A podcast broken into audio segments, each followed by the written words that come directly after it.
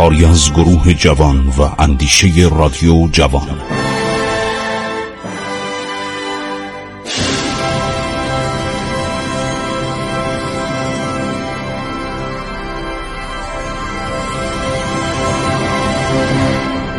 بسم الله الرحمن الرحیم. به نام خداوند بخشاینده مهربان من خسرو معتزد هستم. در برنامه عبور از تاریخ با شما صحبت می کنم یکی از خدمات بزرگ امیر کبیر این بود که متوجه شد سیاستگران روسی و انگلیسی حالا بعدا آلمان هم اومدن فرانسوی هم اومدن آمریکایی ها اومدن ولی این دو تا کشور که در ایران زینفوز بودند تمام اخبار و اطلاعات محرمان ایران رو در اختیار داشتن. کتاب یادداشت های سیاسی ایران چارده جلد مرکز اسناد انقلاب اسلامی در آورده.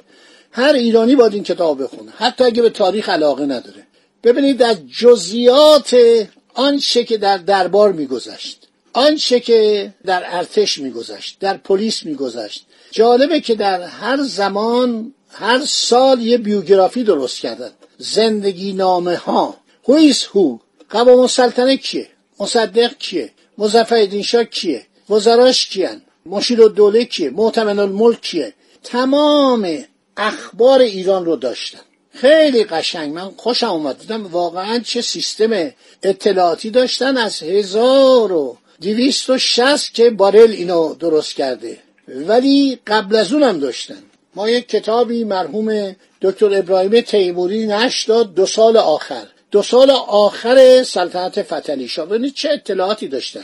یکی از راز و رمزای انگلستان این بود که دکتر چون پادشاهان ایران به پزشک احتیاج داشتن از زمان فکر کنم آخر صفویه پزشکان خارجی رو صفویه می آوردن برای معالجه امراض. از بس اینا پرخور بودن استراحت می‌کردن عیاشی می‌کردن مثل شاه سلیمان مثل شاه سلطان حسین.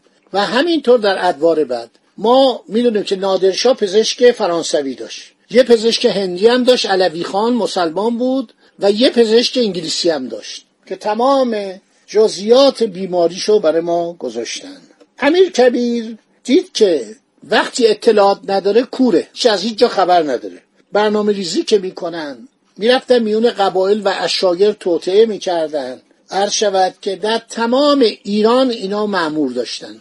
در شمال روسا بودن در جنوب انگلیسیا امیر کبیر برای اینکه جلوی جاسوسی بیگانگانه بگیره خب مهد اولیا خودش میره با کلونل شیل جلسه میذاشت صحبت می‌کرد. بنابراین امیر کبیر دستگاهی درست می‌کنه به نام منهیان. منهی بودن مبارزه با جاسوسان.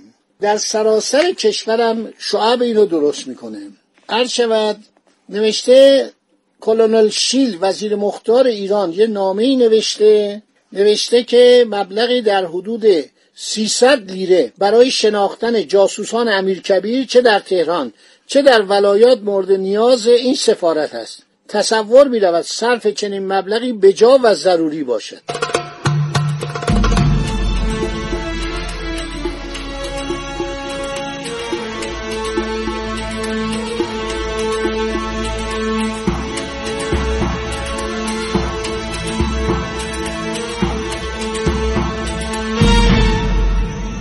عباس اقبال آشتانی خدا بیامرز که گفتم کتاب خوبی درباره امیر کبیر نوشته. به نقل از کتابچه خطی نوادر الامیر نوشته. چون اعلی حضرت ناصر شاه به عریکه سلطنت مقام فرمود امیر نظام به منصب صدارت و انتظام امور مملکت قیام نمود یک روز پیرمردی از اهالی ایران که نایب غلامان سفارت بود مکتوبی از سفیر آورد. خواست حسب عاده طبق عادت شخصا به مجلس امیر نظام داخل شده و مکتوب را بدهد. امیر نظام دستور داده بود هر کی باش کار داره مردم رایا به مردم بودن رایا بیان تو. وقت می‌داد. هفته دو سه روز نشسته بود دردای مردم میشنید. ملازمان امیر نظام مانع از ورود او شدند. نایب سفارت روس گفت من حامل مکتوب سفیر روس و نایب غلامان سفارتم. من هر زمانی دلم می‌خواست میومدم پلوی صدر وقت. شما چرا جلو منو گرفتید جواب دادن هر که میخوایی باش باش. باید پس از صدور جواب شرفیابی وارد شوی. باید ما بریم اجازه بگیریم. اینجا خانه امه نیست خانه خاله نیست که بلنشی بیای. اینجا باید نخست وزیریه صدر اعظمیه. گفتن بس اجازه بگیرید. یکی از ایشان به اتاق امیر نظام رفته امیر کبیر و گفت مکتوب خود را بدهید تا برسانم که اجازه ورود بدهند نایب گفت من باید نامه را به دست ایشون بدم. گفت پس مکتوب خود را برگردانید از سفیر کسب تکلیف کنید. خیلی تعجب کرد. گفت آقا من هر وقت می‌خواستم میومدم تو اتاق صدر ازم گفت اون زمان گذشت. بالاخره تحویل داد تا به امیر نظام بدهند. یک ساعت دو ساعت سه ساعت این نایب سفارت روس که ایرانی بود نگرش داشتن امیر نظام صداشو شنید. گفت این کدام آدم جسوری بود که فریاد زد؟ عرض کردن نوکر سفارت روست جواب مکتوب سفیر را می‌خواهد. فرمود او را بیاورید. آوردنش گفت بخوابونید. ایرانی این؟ گفت بله. گفت رفته خدمت سفارت روز؟ گفت بله. گفت صد ضربه چوب. چوب انار. ترکه انار کف پاش بزنید. بعد دستور داد که حبسش کردن. مشغول به انجام سایر امور شد. یکان یکان مردم را آسوده کرده بیرون می‌رفتند. بعد از آن به فضای دیوانخانه آمد. راه رفت که رفع خستگی کنند. خدام را ضمنا در پی بعضی امور روانه کرد. متدرجا دیوانخانه یعنی نخست وزیری. خلوت شد خود به تنهایی به اطراف حیات قدم می‌زد. رسید به نایب سفارت روس. نایب از جا برخواست تعظیم کرد. گفت تو کیستی؟ گفت عرض کرد نایب غلامان سفارت روس هم که ام به حبسم فرمودید گفت بیرون بیا. خیلی با تعجب. گفت از لباس و لسان تو چنین می‌فهمم که مسلمانی. گفت بله مسلمانم. گفت فرمود به این سن زیاد در این سال هفتاد هشتاد سال که باید به فکر تهیه آخرت خود باشی چرا سنگ کفار را بر سینه می‌زنی؟ گفت قربان سالهاست که نوکر سفارتم سرسپرده نعمت و محل امانت و چاره جزی نداشتم. لاکن اکنون هر قسم ام بفرمایید چنان می‌کنم. فرمود از امروز نوکر دولت باش. نوکر من باش که من صدر اعظمم اوامر منو اطاعت کن. عرض کن منت دارم. از خدمت سفارت روس استعفا میدم. گفت من نخواستم از خدمت روس ها کناره گیری کنی. بلکه باید همانجا باشی. چقدر پول بگیری؟ ماهیانه تو در آنجا چه مبلغ است؟ گفت چهار تومان. گفت فلان صراف را می‌شناسی. عرض نمود بله از منصوبین چاکر است. گفت به او توصیه می‌کنم ماهی پنج تومان محرمانه به تو بدهد. باز پرسید خانه تو در کجاست؟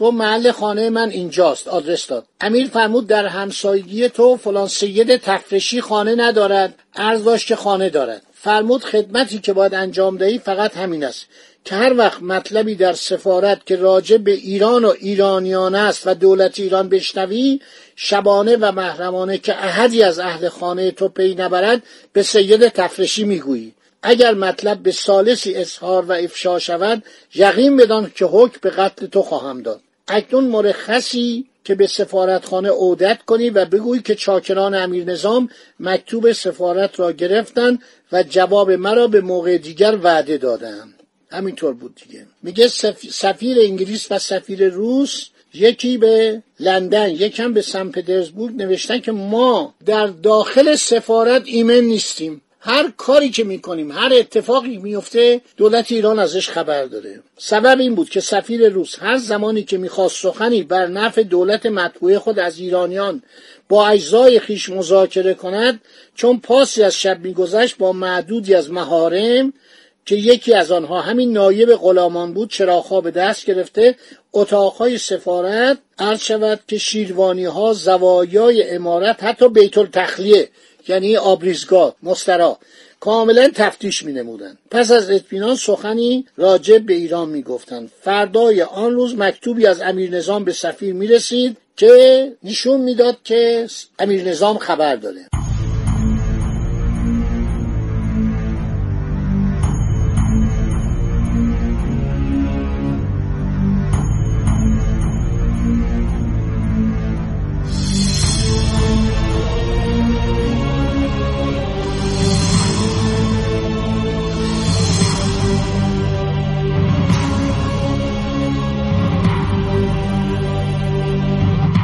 میرزا خان تشکیلاتی ایجاد کرد به نام سازمان جاسوسی و ضد جاسوسی امیرکبیر میشه اسمشو گذاشت. منهیان راپورتچیا خفیه نویس ها برای اطلاع از کارهای دولتی و گردنکشان و متنفذین داخلی ادهی مخفی نویس داشت که بین پایتخت و ایالات در حرکت یا در شهرها مقیم بودند. تمام اطلاعات و امیر کبیر داشت بهش میرسوندن.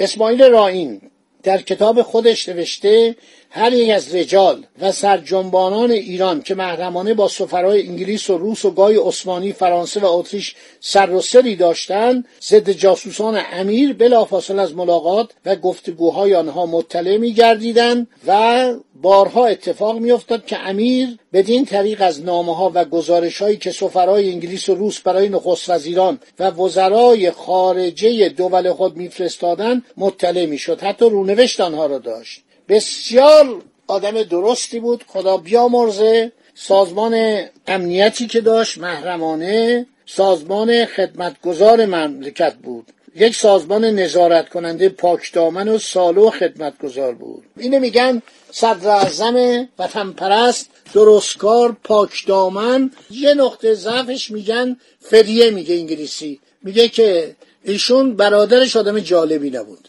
برادرش عرض شود که استثناء بود و امیر کبیر از دست این ناراحت بود. آخرش هم که عوضش کرد. خدا نگهدار شما تا برنامه بعدی.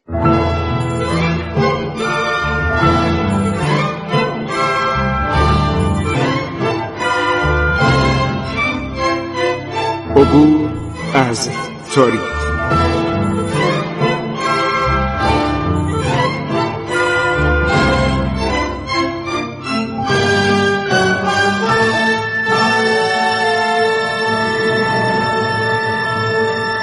ایران با شکوه. سرگذشت ایران ما به روایت خسرو معتزد